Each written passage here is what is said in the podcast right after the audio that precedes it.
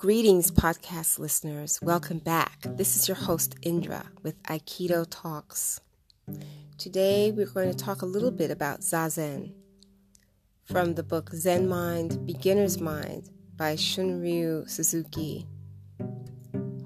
Just a small paragraph, and then we'll talk about it.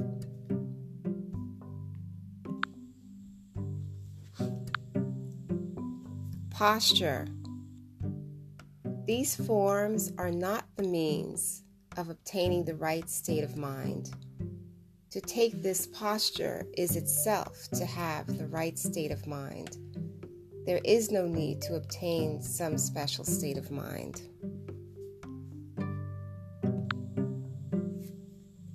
Well, how impactful is that? It's very simple. And the way I'd like to interpret it is, you know, when you decide to do something, just do it. How you do it says everything about you. And if you get the chance to go to a zendo, a place where sitting is practiced, Japanese Zen Buddhism practice, you don't have to be Buddhist. You just come and show up. That's it. You just learn how to sit, find out the protocols before you get there, dress comfortably, etc. That's all you have to do. And um, Zen is also, you know, it is it is a practice that you do, and you try to do it daily to set your mind, to clear your mind. And I'm not going to go into the details of how to do it in this episode, perhaps in another one but it's very simple. I invite you to Google, to look it up, to call up a Zendo and ask them how does one begin if you have never done it before. They would certainly welcome the question. It makes life so much simpler. It is also what the samurai did. You know, warriors who have merit central mind, the masters of our time, have contemplation. But this is really not contemplation, it is sitting. And it starts with posture. And it's a science to it as well. If you're sitting up straight, your spinal column is erect. You are calm. You don't fuss and fight or try to work with thoughts that come through there are places where that are perhaps in your local neighborhood, in your town, somewhere where people practice, and you can go in for free to try it out. That would be a wonderful thing. Or online. Nowadays, a lot of things are online. You can try that out as well. There's also um, Sadhguru has an app, and there are some ways in learning how to do deep breathing and meditation. So let's get into how do we do this regularly? There are a few things to think about.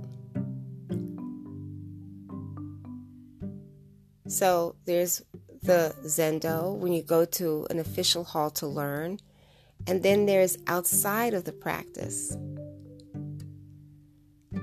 And with that, we will be right back after this break.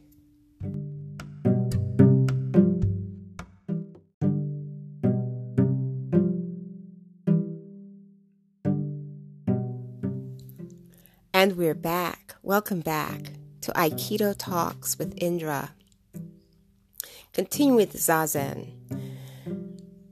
You know, something about Zazen feels so good. It feels like royalty. If royalty, if sitting could be a person, it would be, the name would be royalty. Hey, royalty. um, so, how do you take Zazen out of the temple, out of the practice hall, excuse me, out of the practice hall into the world?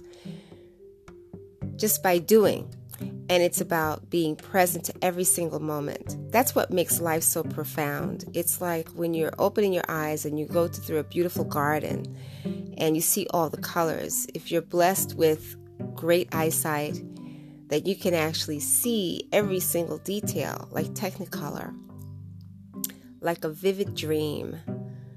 That's a blessing. That is being present in the moment. And the more present you are, the more you remember.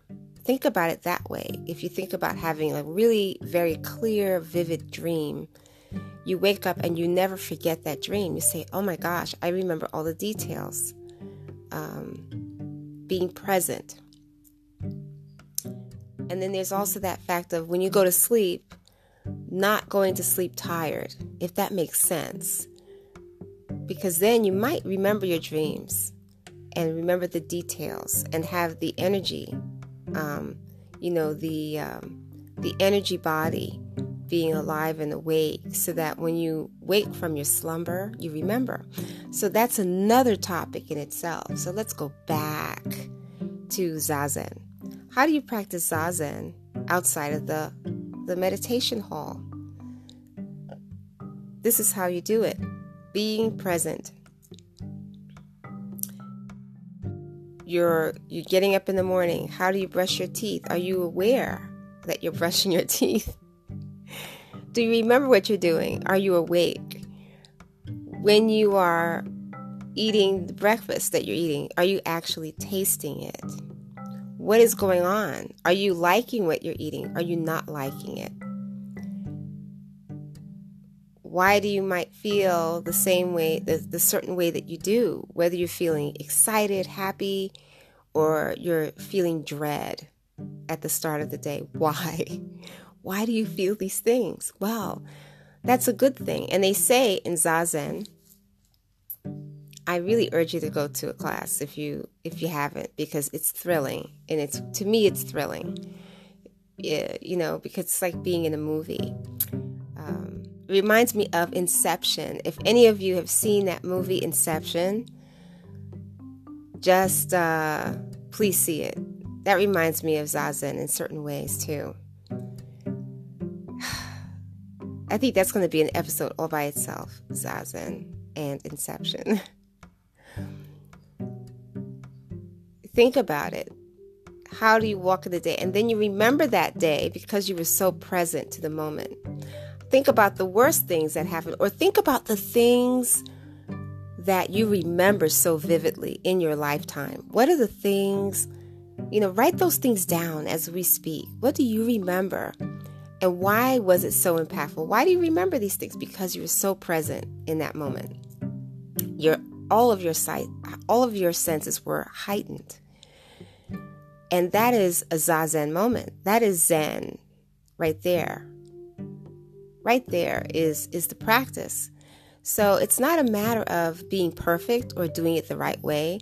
It is that you are doing it when you are being present. There's no perfect moment. It just is. There's no judgment in it.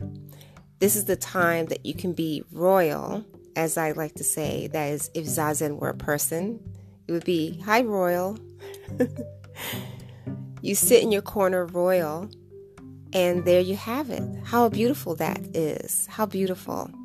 So I urge you all to find a hall that you can practice in. Or if you don't have access, look online.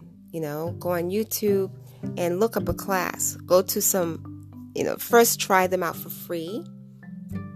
See what you can try out because you may not like it. Maybe some other type of meditation works for you better.